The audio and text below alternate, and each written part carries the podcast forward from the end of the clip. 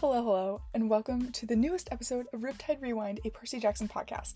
I'm here today to talk about the Percy Jackson TV show and the newest episode that was released this past week and take a deep dive into it. I'm Cailyn, your fellow Percy Jackson enthusiast and host of this podcast. This podcast is divided into four different sections an episode rewind, specific scene in Greek mythology deep dive, some of my absolute favorite parts of the show, and Easter eggs, which again, foreshadowing, parallel, Easter egg moments, it's kind of all mushled together at this point. Disclaimer as always, if you have not seen the show or read any of the books yet, there will be spoilers, so I do suggest going back, watching the show, or reading the books before you listen to these episodes. That is all books, including Heroes of Olympus. Through right now, at least. Don't worry, I will still be here when you're done. We are about to deep dive into some very emotional information today. We head to the underworld. Annabeth doesn't fall yet, and Poseidon and Sally have a very emotional exchange. And now, with that out of the way, let's take a deep dive into the next episode of Percy Jackson and the Olympians. We find out the truth. Sort of. So, throughout this entire episode, there is a lot of cutting back and forth between a flashback with our baby Percy and Sally, and then our trio obviously traveling through the underworld. We get a lot more backstory for Percy and Sally, and how Sally is just truly struggling in this situation. One thing that I was not expecting at all, and I had a couple moments during this particular episode, was coming out of this episode liking Poseidon. Now, I'm not excusing everything he did or what he didn't do. I am just simply saying that I really like the way he's being portrayed in this particular episode and the voiceover at the end. I was completely and absolutely shell shocked. I was not expecting it at all, and I also think nobody's really talking about it.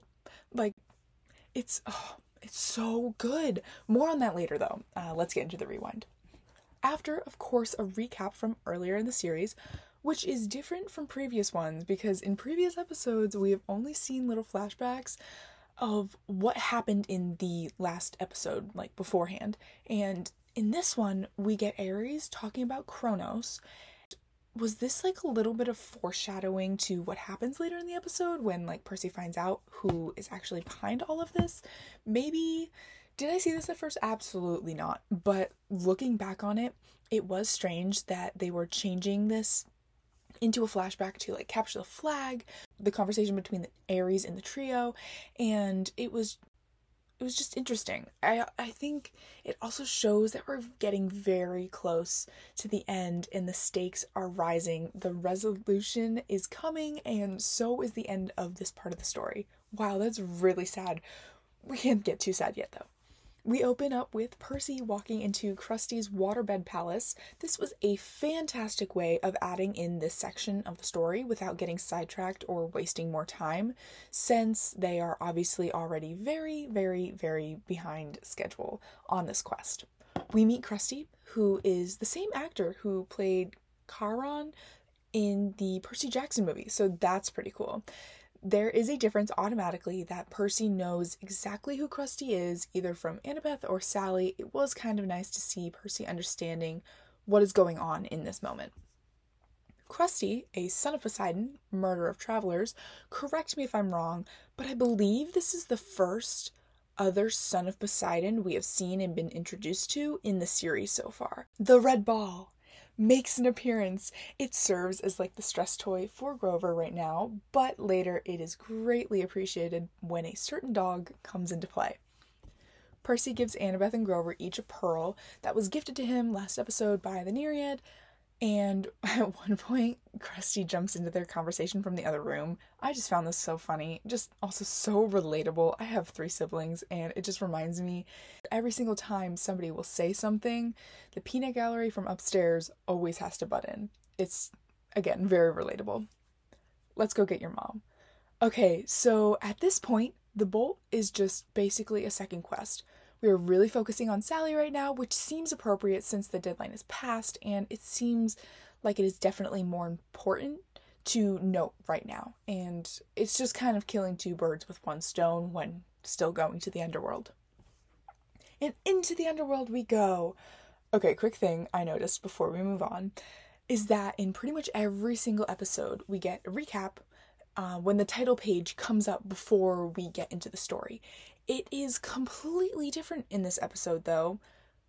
Random thought, but it comes in after the trio enters the underworld, which is fascinating. Again, it may just be because we are getting to the end, they changed some things up. I'm just probably diving way too deep into it, but I just thought I'd add that in. And we jump back to our first section of flashbacks in this episode. Sally and Percy are sitting in a car outside, which seems to be Percy's new school, and it is quite outside the city, so nowhere near where Sally and Percy would normally be living. Also, I love to see that Sally was the one who introduced Percy again to so many movies. It's absolutely adorable and just expands on their bond even more. I absolutely love this mother son relationship. Percy is absolutely refusing to go, and the way we are starting to see the struggle that Sally is going through just to do the best for her child is so heartbreaking. As Percy unlocks the door, finally letting Sally in, we all get whisked back away into the present where our trio has finally entered the underworld. And guys, I don't know what I was expecting of the underworld and what it was going to look like, but the visuals were absolutely stunning. With the wall slash the gate to the underworld and then like the river Styx that we don't see until a little later but we know it's there. The fog that is like covering it to make it seem like a lot more mysterious. It was just gorgeous. Although i say i don't know what the underworld looks like and it, but i definitely had my own visions as i read the book I did think that the gate kind of looked like a toll booth in my mind. Okay, tell me why I pictured the entire underworld like a Minecraft cave or like underground in Minecraft because that is literally what I pictured it as. Don't ask me why. I don't know. I really don't. But now, really thinking about it, I was like, oh wow. Yeah, I don't know where I got that visual from, but this is a lot more stunning. We're not in Kansas. Percy quoting his mom from the flashback that we literally just got was so wholesome. I love when shows or movies do that. Annabeth just looks genuinely confused about it.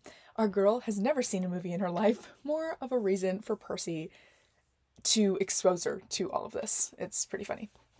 Now, starting to head towards the main gate after Annabeth had had enough of Grover's loud toy, we are pushing our way through a sea of dead people who are just trying to make it through to the afterlife.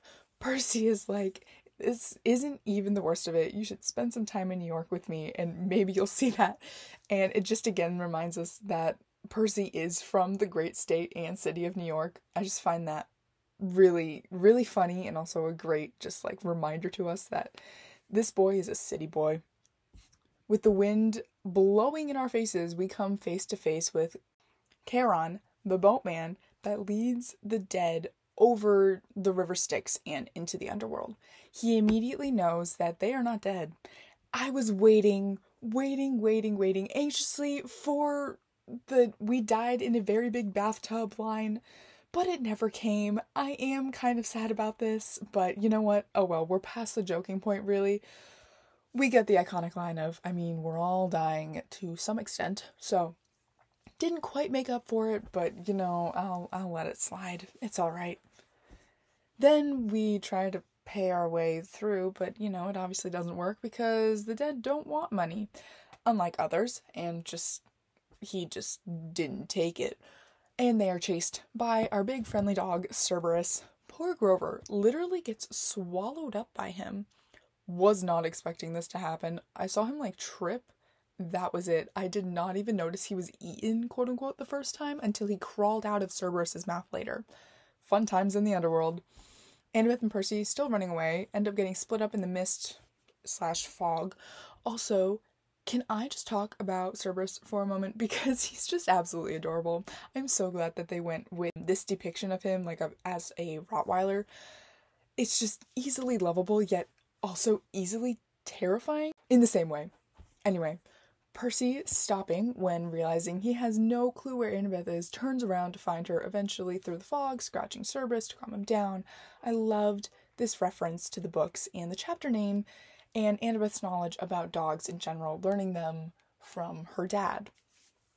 Anyway, as Cerberus takes a quote unquote quick nap, Grover ends up climbing out of one of the head's mouths. Again, not realizing he was swallowed at first, I was very surprised. Grover flies Percy up the wall, leaving poor Annabeth on the back of the dog, being stuck with the tax- task of continuing to scratch the dog bef- because if not, Cerberus will chase them. Again, so fun. Annabeth slips, almost falls off the dog. We don't really know what's going on with, you know, Percy and Grover at the top of the wall. And the red ball makes an appearance again. It is thrown up to Percy. Still no sign of Annabeth. Cerberus jumps up at us. Again, I was not expecting that to come at me, but it made me jump. Annabeth, you're not supposed to uh, be hanging off the edge of a cliff yet. What is what is what is it with Rick and cliffs? Just curious. The amount of times that we are found jumping off of cliffs, hanging off of cliffs, falling off of cliffs, it's actually probably a lot more than you would think. Percy, with the help of Grover, pulls Annabeth up. She then plays fetch with Cerberus, and he ends up leaving the trio alone as they figure out that they should probably head to Hades Palace and start into the actual underworld. Even though we are in the underworld, I guess we're in the underworld already. Oh, and also Grover lost pearl. He had it in his pocket, and when he was, you know, swallowed by Cerberus, it must have came out. So you know, if it ever breaks, Cerberus may be transported up to Santa Monica. Who knows? Coming back to the flashback storyline of this episode, we cut back to baby Percy and Sally. Sally is headmaster of Percy's new school. There is some arguing happening here between the two. The headmaster quickly explains to Sally that they are not going to take Percy because of the drawing he had drawn and shown his school counselor saying that he saw something at the top of the gymnasium. So, based on the information we have already had from previous episodes, we can gather that this is an event that happened after the flashbacks that we actually got at the very, very beginning of the season in episode 1. Sally is trying so hard to try to get her child into the school, and the fact that Percy can see through this doorway because the door is open, it just immediately I was like, he's going to blame himself in some way. Sally saying she can't accept no for an answer. Oh my god, the emotion, it's already building up. I was expecting to be emotional during this episode and it was it was on point. It was it was there. It definitely riled me up just a little bit. And we're back in the underworld, with our trio now walking through a dark forest, which we then find out are the fields of Asphodel. Anyway, our trio is trying to figure out because the math here says that there are only three pearls and four people who need to leave the underworld. Percy ends up giving Grover the extra pearl and says nothing more than basically he's going to be staying behind.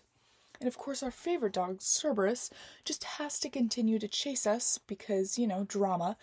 So our trio ends up running away, and in the process, Annabeth unfortunately gets separated and I'm sorry, the way that he shouts her name here, I mean, the way he has shouted her name in this entire episode, whoa. Percabeth, that's all. We find Annabeth being rooted down. What? This was one of the first what's that I whatted in this entire episode. I was not expecting this at all. But she has a pearl and will use it to leave the underworld. But the bigger issue is that we still have the dog chasing after them. Percy and Grover run and end up at the mouth of Tartarus. Well, I guess we don't really know it's Tartarus yet, but this is exactly why Cerberus has stopped chasing them. The flying shoes take over, dragging Grover into the mouth of the pit. Peace out, shoes. Have fun down there. Maybe we'll get a comeback of you in House of Hades. That would be a fun little ad if, for them to if they hopefully get that far. Also, quick pause. I really liked how Grover and Percy are finishing this quest together. It really emphasizes on their relationship as well, and throughout this entire series so far, I feel like I personally have really focused on Annabeth and Percy's relationship because they they just it just holds such a dear place in my heart. But Percy and Grover's relationship is so important as well, and it has also blossomed and developed immensely throughout this entire season. And I really hope that they continue to build on this, especially going forward in future seasons, because I really do love their relationship dynamic and they just seem so close. It's Percy's first ever real friend that he has ever had, and they just have such a special bond. So, again, I really hope that they continue to flesh out their relationship. We then get a reveal that happens a lot sooner than it did in the books, and again, I was not expecting, so another what came out of my mouth. And then again, making the quest to save Percy's mom the main situation here, and not the bolt which I found was an interesting choice. But again, they're already past the deadline. It made sense for them to figure this out before they reached Hades' palace. Also, was the backpack just like a whatever you can find or whatever you could fit in the bag? Because that bolt was not the size of the bag. It was significantly bigger, and the bag seemed to be never ending. Kind of like a Mary Poppins bag, maybe? I don't know. Also, the design of the bolt was beautiful. It was beautiful. This resolution we get at this point that Ares stole the bolt. Percy is able to put two and two together to figure out that Ares gave Percy the backpack, therefore, he stole the bolt because the bolt was inside the backpack. Wow, that was confusing. Anyway, we also still believe that Hades is the bad guy here, and also the fact that Grover's like, yeah, this is a quest, but you know what? Let's go get your mom first. Zeus can wait. Friendship. I am here for it. I am loving it. Hashtag demigods before gods. Back in the past, we have Sally and baby Percy sitting at the diner. This is before Sally has to go and drop him off at his new school again. Sally, oh my god, poor Sally, poor Percy. She is trying to explain to him that it is hard, but you know, it's for the best for Percy. Percy is not having it, and with that, Sally decides, certainly under distress, leaves to go pay. I want to touch more on this later, so I won't say too much on it now. We are back in the present with just Percy and Grover and the giant gate of Hades' palace in front of us. They are going to go up and meet Hades himself. They both look so tiny as they enter, and I find it so funny. They are miniature compared to the span of the underworld. It's completely wild. It also just shows how big this place is in general compared to them. Right to business, Percy asks for his mother, and they follow Hades around the corner to like a living area, which is pretty cool, where Sally stands golden pale. Little Mark of Athena reference. Sorry, continuing on. Sally is there, frozen in time, just as Hades brought her from when she was basically being squeezed to death by the Minotaur. Mother, mother and son turning to gold in the span of the same season. Hades did not steal the Master Bolt. He actually just wants his Helm of Darkness back that we didn't even know it was stolen, may I note. Thinking that Percy stole the bolt, he took Sally so Percy would come down here and find him. So we find out that Hades is, in fact, you know, not the bad guy that we were thinking, and there is something bigger working here. Percy, with his own wit, figures it out that it is, in fact, Kronos who is behind this all. With Hades now insisting that they give him the bolt so he can be ready for Kronos, Percy and Grover use their pearls to escape, going down a slide like they are at Great Wolf Lodge. Now to the emotional flashback that I personally have been waiting all season for. This was a highly anticipated scene for me, and it did not disappoint at all. Sally and Poseidon share a very, very, very vulnerable moment. I was not expecting to um have Sally make an offering and him show up within seconds after she offered it. I will talk about more of this later, but it just shows the restraint that Zeus has most likely put on Poseidon for not being involved with Percy and not reveal himself until he is he absolutely needs to. Just one more reason to hate Zeus. And anyway, it was just absolutely beautiful. I loved it and I want to touch more on it later. Another great transition that we see, if I didn't mention earlier, they had a great transition between another flashback and them entering the underworld. They are just on fire with the transitions in this episode. Was I the only one who got chills during this ending scene?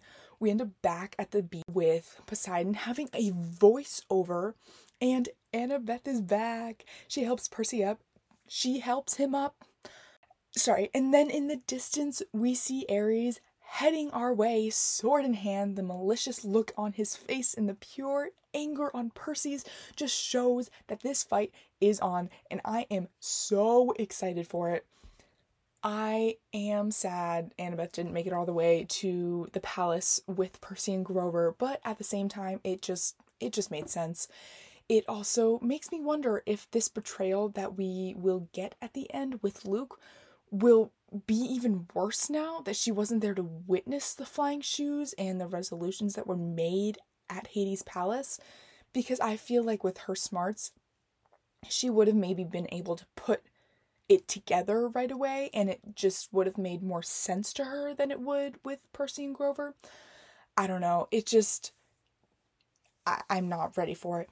And also, it just strengthens the bond between Grover and Percy more. They started this together and the way that they ended it together too. It was beautiful. I was also really hoping we would get this also much anticipated Ares fight in this episode. But looking back on it, it did make sense to wait, and now I'm just on the edge of my seat and with anticipation for next week's episode. I am so excited. Moving on to some deep dive things, there is a wide variety of scenes today that I want to go over, so let's dive in. First up, we have Crusty's waterbed palace. Okay, so this particular scene, again, I was very glad that they kept this in, even though they kind of changed the reason that they were there. And it was also super important that Percy knew who Crusty was, especially since, like, he went in alone. It just made complete sense in this situation. Okay, I'm going to get into this again, but the conversation that we are getting between this so said monster and Percy and the rest of the trio is super important.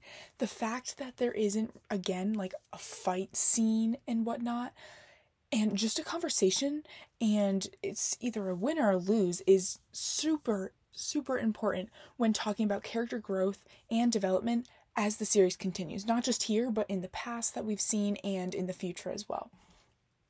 I know there has been a, like a lot of criticism and backlash with people who are upset about the fact that there aren't many like long fight scenes and for me it just totally made sense that they weren't long. He's a 12-year-old kid who's still learning what he's good at and if there were fight scenes that were longer giving Percy the ability to have this knowledge about the creatures we've seen in the past, the monsters we are seeing now, allows him a little bit of an advantage in these situations. And then again, making it so much worse when we face certain situations and have to navigate them in the future. This is just my take on it, and everyone is allowed to have their own opinions, but this is why I believe that these fights have been shorter, and I will continue to defend this and stand by it because I really believe it to be true.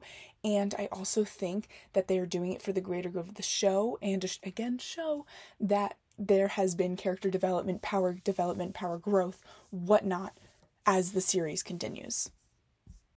Okay, tangent over when Crusty is talking to Percy about the beds in this scene, he seems to hit a very soft spot when Crusty says that the beds will help him fit. The fact that Percy hasn't really fit in to anywhere basically in the past and has always felt out of place, this really hits. He's felt like the world is it's a puzzle and he has half the wrong pieces as we've heard in the past. And we can immediately see with the way that his face falls, he really starts thinking uh, about this. But also the way that he is not going to let this bother him anymore also shows a lot about Percy. Annabeth showing up then and sticking up for him and also defending Percy in this way it also just shows the character development that we are seeing here. I feel like in this episode in particular, we really see Annabeth's defensive side come out for the people that she loves. We haven't really seen this in the past in the show specifically, and I know in the book she, you know, calls Percy a dummy or an idiot at least once or twice. But to see her saying it here to another person defending him just again goes to show how far we have come and how they will literally do anything to protect each other in these situations and circumstances. But it also shows how Annabeth has been able to open up to him and really let him in a little bit more. He is her one true friend right now, and to this point, he is really her true and really, at this point, only friend. Someone who sees the best and worst in her, but also just sees her as another person. Let me explain. At camp, she is a head counselor. She has she has to keep up a front for, well, you know, fame and glory and everything that Camp Half Blood stands for. This quest that she's gone on with Percy and Grover has changed her perspective on a lot of things that we have seen. So the fact that she is now like she has these friends that know her more as a person and less as the person she is at camp is so important for their friendship and again character growth as well. I know I can seriously talk about this for hours and I will stop here before this turns into a long tangent again, but it is literally so true and I'm excited to see how again they expand on this specifically for Annabeth's character. Next up, we have the Fields of Asphodel. The way that immediately Grover knows something is going to happen and one of them is going to have to stay behind, sets the tone for this entire scene. It is clear that the math is not mathing, but Percy is like, I'm going to stay behind no matter what. The loyalty that we are seeing come out of him in this episode in particular, his fatal flaw, it's so clear based on the scenes that we got in the fields of Asphodel, I do have to say I was not expecting this part of the underworld to look like this. I was kind of expecting it to be kind of just a never ending field of souls just waiting through like wheat or grass endlessly. Not the people turning into trees tied down by their regrets. It was deep and also very sad. I knew based on the trailer and the little snippets that we got at the end of last episode that Annabeth wasn't going to be in this entire episode as it was, but I was not at all expecting this to happen. And bo- bound by regret, what what regret? Was it obvious? Am I just being oblivious like the characters again? Because at one point I did kind of think it was about sending Medusa's head to Olympus, but what else could there be? Her family, Thalia, Luke? I seriously want to know. I want to know so badly.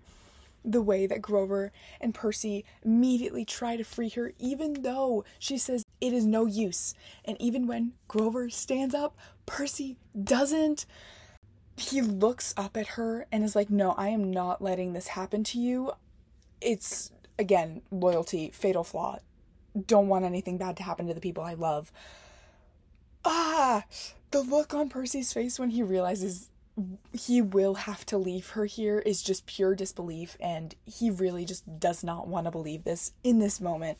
It really shows again his fatal flaw and their growth and development as friends. At the beginning of the quest, he would definitely not have this same reaction that we are having now, and they have just come so far in the fact that it has come for one of them to leave and the other to continue just parallels yet again they're just their dynamic is just my absolute favorite thing in the entire world. It is so fascinating to see their growth and the relationship that they have between between each other and I know I say this quite often but I absolutely love seeing all of this come to life on screen. This is the foundation for all of their relationships and friendships and we can really only go up from here. I'm not going to say it's a smooth ride, but you know what? It's it's going to be absolutely amazing to unpack in future seasons. We will see them go through so much and come out stronger and come out with a stronger bond on the other side. Okay, heading to Hades' palace. Again, this entire section is just kind of out of order somewhat because I want to save the emotional stuff for, you know, the last bit of it. First of all, the palace, it is stunning, gorgeous, everything I could have ever wanted. Again, I'm the one that pictured the underworld as like a Minecraft tunnel, so I don't know what I was expecting, and I don't think my opinion should be included in on this, but I was definitely not expecting the palace to literally be hanging upside down. I think one of the main things that I did really, really like that they um did in this particular just complete underworld scene in general was not make it completely dark. There is light and it's not completely snuffed out in any sort of of any sort of light, which I personally really enjoyed because you can really see everything and it just added the dynamic of the underworld that it is not all completely dark. Like it's the afterlife. There can come good things of it too. The way that Percy goes straight to the point, straight to the fact that he wants his mother, just shows how determined he is at this point. I personally just loved the way that they portrayed Hades in the series. It just seemed right. Like, I don't know how to explain it, but it was just exactly what I was expecting from him. There was a lot of things that I did not expect to come of this episode, but Hades was one of the things that I was like, oh yeah, this just makes complete sense. The way that they characterized him and whatnot. It was great. I loved it the way that he is kind of quick to the point and holds this power, but at the same time had this like sass to him was just absolutely great. I don't think I have talked about this enough, but the music that we are hearing at this point when Percy turns the corner and sees his mother for the first time again, it's his theme. It seems to come in at any very, very important moments for Percy. And I honestly love hearing this and knowing this specific scene in general just shows emotion from his character and how much his mother again means to him, as if we haven't really seen it enough. Moving on, despite the difficult decision to give Hades the bolt in exchange for his mom, he chooses the right thing or what he believes in the moment to not give the bolt to Hades because it did not seem right. This then again just shows how different he is from others in a unique and positive way. It is so important to recognize him that he is a good kid. He has the best intentions, and it really, really shows that here and has in the past as well. But I feel like it really stood out in this moment when it came down to the decision to save his mom or not give Hades the bolt. Dude was standing up to a god. Let's be real, this is not the first nor last time this will ever happen, but he is saying what he thinks is right, and it is so important to again just recognize this. Then the fact that, like, Hades is just genuinely confused about the entire situation. I love how Hades wanted absolutely nothing to do with his brothers and how he is content living down in the underworld, which I think adds to the whole grudge and jealousy thing and how Hades really just doesn't hold a grudge against them. He just really wants nothing to kind of do with them. And honestly, it's fair. If I was in the same situation, I would not want to be part of that drama and all of that jealousy. I would be content in the underworld too. Let's be real. Poor dude just wants his helm back. Okay, so the fact that to this point we don't know Hades' helm has also been stolen, I think just shows a difference between Zeus and Hades. Hades doesn't really care one bit and says himself he doesn't really do the entire jealousy thing. He doesn't make a big deal out of it, even though it is his big magical item. I feel like it just shows a lot more of who Hades is as a character. Not saying his way is civil, because duh, he's a god and, you know, there are going to be consequences. But I'm just saying the way that he is not overreacting on this just again shows his character. As we have seen in the past, with the help of the gods, there is always a consequence, but you know, he just seems a lot less judgy about this entire situation. Moving on, to when Percy figures out and comes to the realization that Kronos is behind this all, he put this all together Tartarus, Kronos, the dreams, and the voices. The fact that he is the one that puts this all together is, again, in my opinion, super important. I also find this for him as a character to stand alone with the fact that he is able to put this knowledge together without Annabeth chiming in all the time. Again, super important. Don't get me wrong, I do like this about their relationship and just them in general. It they complement each other in that way, but the fact that she is not there and he is able to use this information that he has been given or told in the past is super important for him as a character. And then the way that Hades is going to literally help Percy and his mother if Percy just gives him the bolt. Again, I was like, what? Was not expecting this, especially coming from a god. There, again, are always repercussions, but man, this is coming from a full on god, one of the big three. The fact that he offered Percy sanctuary, this was a huge deal. The only question is how difficult you make it. Oof, this mirrors what Sally says to Percy in an earlier flashback in this show. Wow, it was literally, literally the exact same thing. With the fact that Percy is able to accept this offer, but at the same time make negotiations in that way that benefits both people, this, my friends, is Percy Jackson loyalty and all, and the ability to stand up to a god without getting killed. Okay, next. My most anticipated scene of the entire series. Well, it's just the entire flashback sequences that we get, but still, I'm going in depth with this whole Poseidon and Sally conversation as well because oh my god, the emotion that was poured out of me during this scene, it was beautiful. I loved it. This, again, entire section was one of the very many things that I was super excited to see happen in the show. It was very much alluded to us by Rick and Becky, and it did not disappoint at all.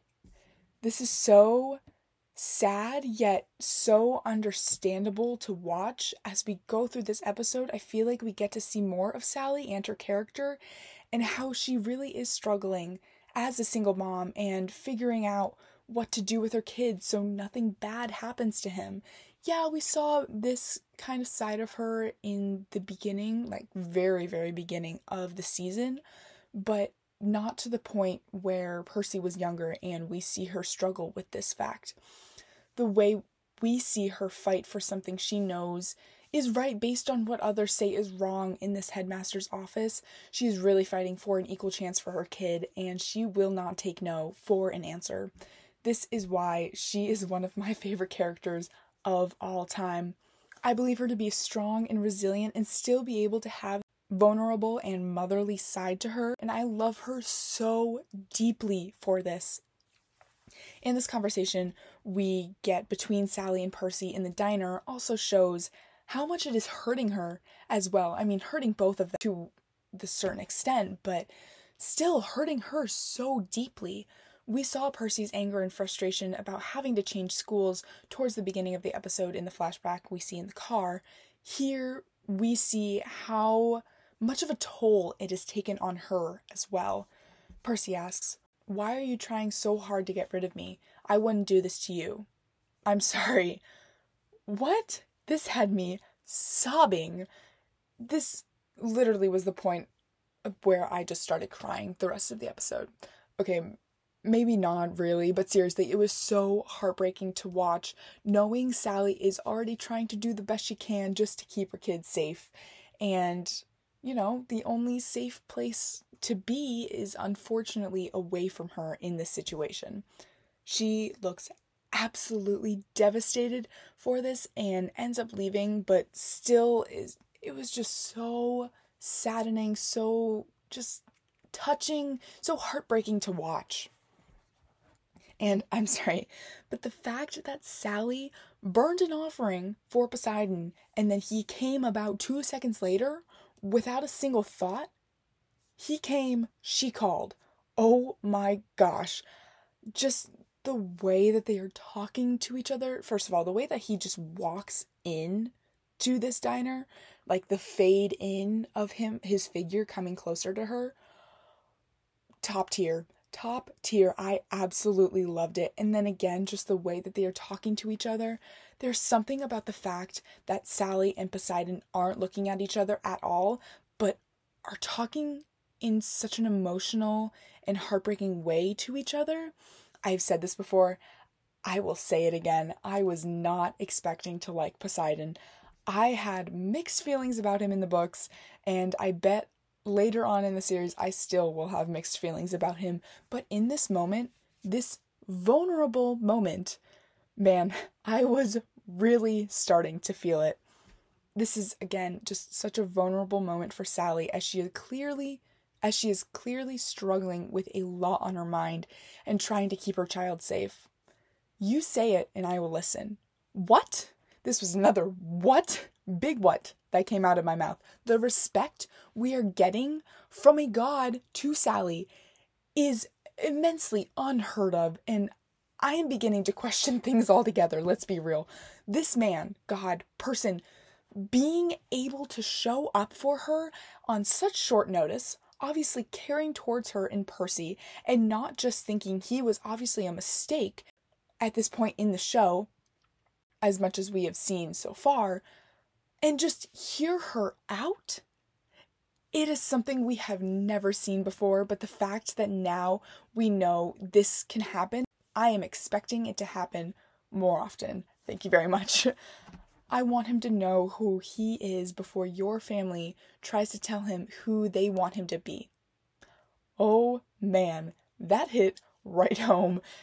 And the fact that we see this happening between the conversation that we get between Annabeth and Hephaestus and the way that Percy is thinking about the gods and the world that he has just been introduced to, Sally says he is better than that, therefore recalling Another very similar quote that we got from Annabeth earlier in the season. Sally raised him so well. I love this character. I love her. She is just, oh, so good. When Sally asks Poseidon if he wants to just see Percy to hear his voice, you can hear a thunder like crack outside. It just makes me question things that he, Poseidon, said to Hermes if he actually believed it or it was just Zeus all along in his head saying he can't visit or mess with Percy's fate.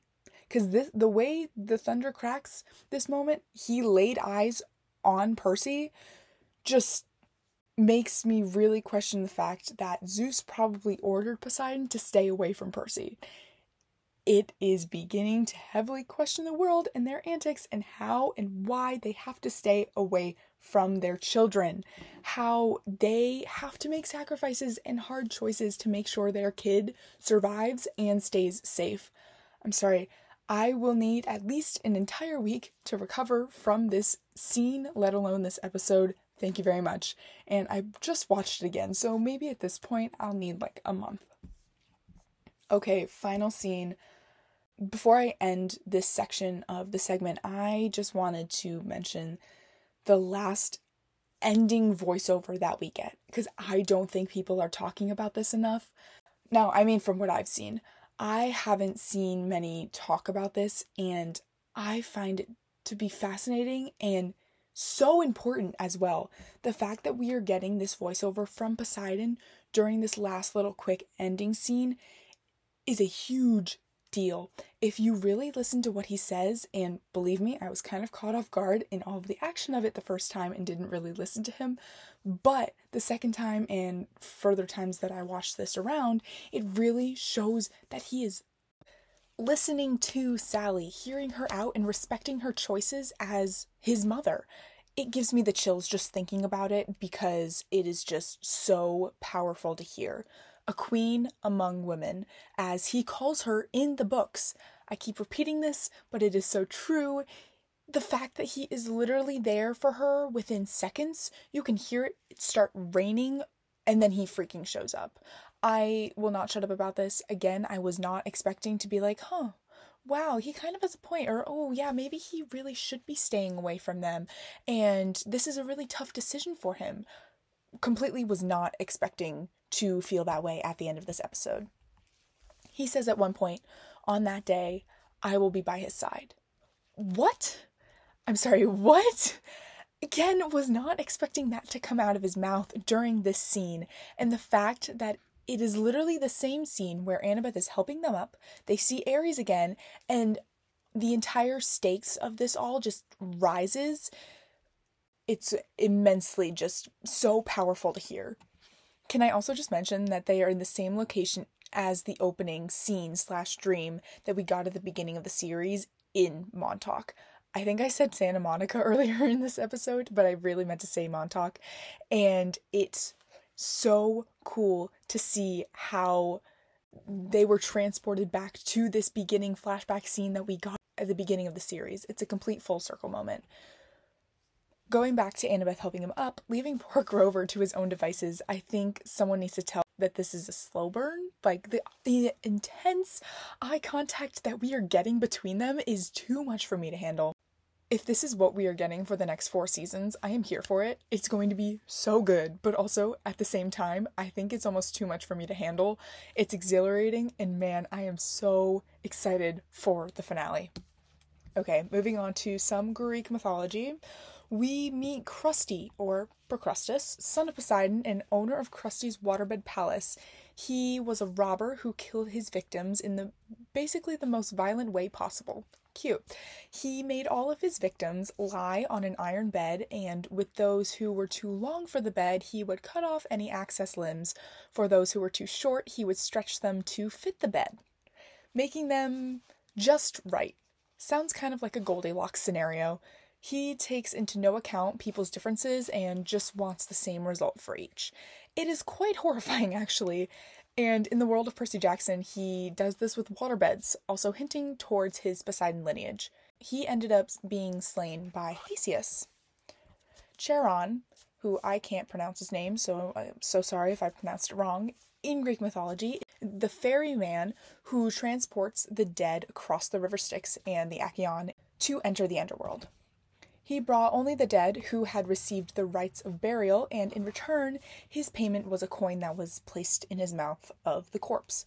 There's not a lot of information about him, but he is a mysterious person and figure, so it makes sense. But this also then ties back to why Percy and Grover insisted on trying to pay Charon for their passage through the gate. Our favorite three headed dog, Cerberus, is the guard and watchdog of the gate to the underworld. Now, in this version, and many other versions, he is said to have three heads. The poet Hesiod, however, described him to have 50. That, my friends, is a lot of weight. He is also said to have the heads of snakes on his back and a serpent tail, so definitely a lot more scarier than the giant Rottweiler that we are seeing in the show. Cerberus's job, along with guarding the gate, was to devour any souls that tried to escape the underworld as well, or in this case, sneak into the palace.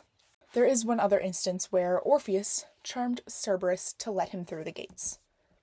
Our ruler and the king of the underworld, not the jealous type, Hades makes his debut appearance in this episode. He is the god of the dead and hidden wealth, including gold and silver. Poseidon, Hades, Demeter, Hestia, and Hera were the five gods that were devoured by Kronos himself and later saved by Zeus. When the three brothers were dividing the land between them, Hades got a little bit of the short end of the stick here, got the underworld as his domain. Although, based on what we have seen of him, he's doing just fine. his magical item, the Helm of Darkness, allows him to turn invisible. His wife and queen of the underworld, Persephone, was originally kidnapped by him because nothing can be civil favorite parts of the episode time. To say I had a few moments from this episode would be a little bit of an understatement. This entire thing had me gasping and yelling a lot of what's loudly at the screen, and I am not ashamed of it. Hey, you are lucky we are letting you keep your head, dummy. Don't push it. Yes, Annabeth, take charge. You tell him. Is it over? Oh, poor sweet Grover. It is never over, but yes, in this instance, it is. And why was the only thing that popped into my head at this moment Is It Over Now by Taylor Swift.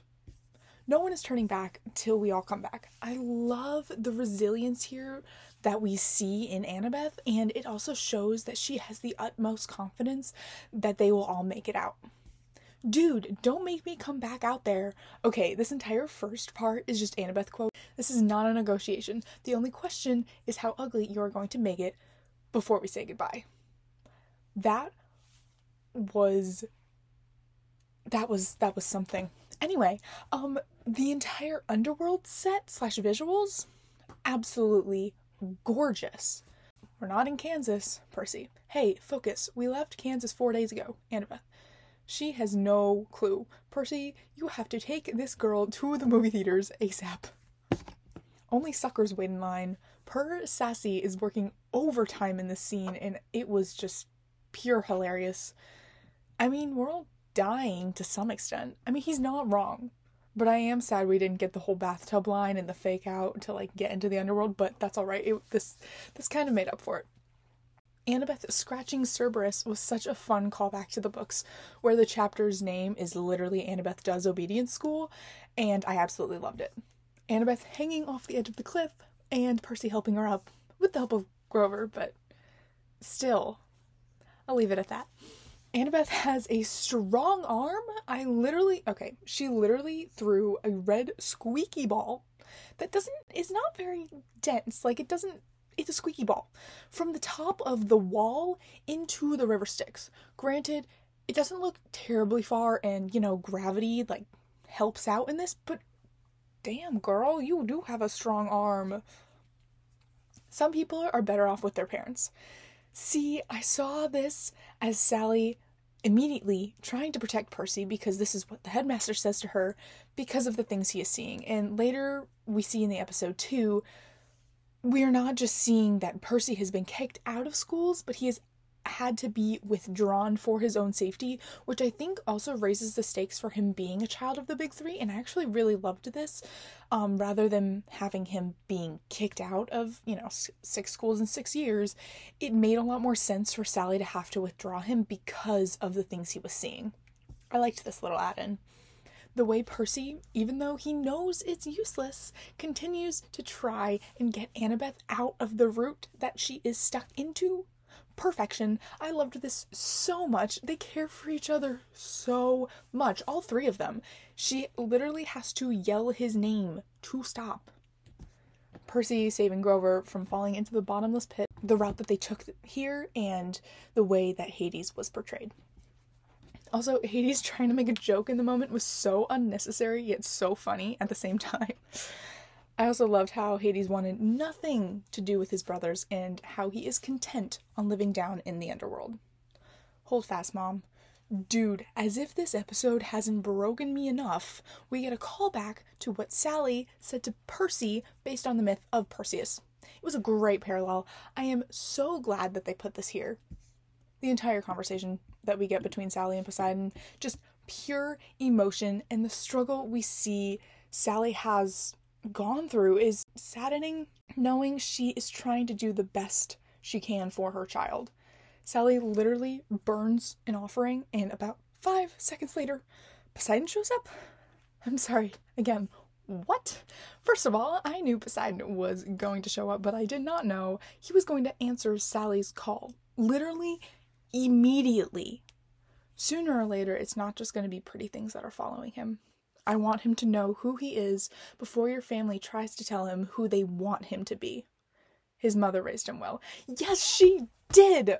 Oh, this entire segment was so good. It had me in tears. One day, when he knows who he is and where he belongs, this was Poseidon. On that day, I'll be by his side. But I was not expecting to like Poseidon in this way. I didn't think that this was supposed to happen. To be honest, I did not like him at first, which was understandable. But then when he showed up for Sally, literally seconds after she sent that offering, and then that line. Ah, no, but yes, but no, I don't know. They're messing with my very delicate emotions in this at this point in this show Annabeth helping Percy up. I don't know why. I just loved this. The eye contact that they make. Annabeth like looking up at him, him looking kind of down at her. She looks away first, and then he keeps his eyes on her and then looks away. That's it, folks. Percabeth, right there. And of course, the voiceover in the end, just the entirety of it, it was just chill inducing and it was so beautiful with the music and the scenery. It really, really blended together very well. Moving on to some Easter eggs, foreshadowing, and parallel moments.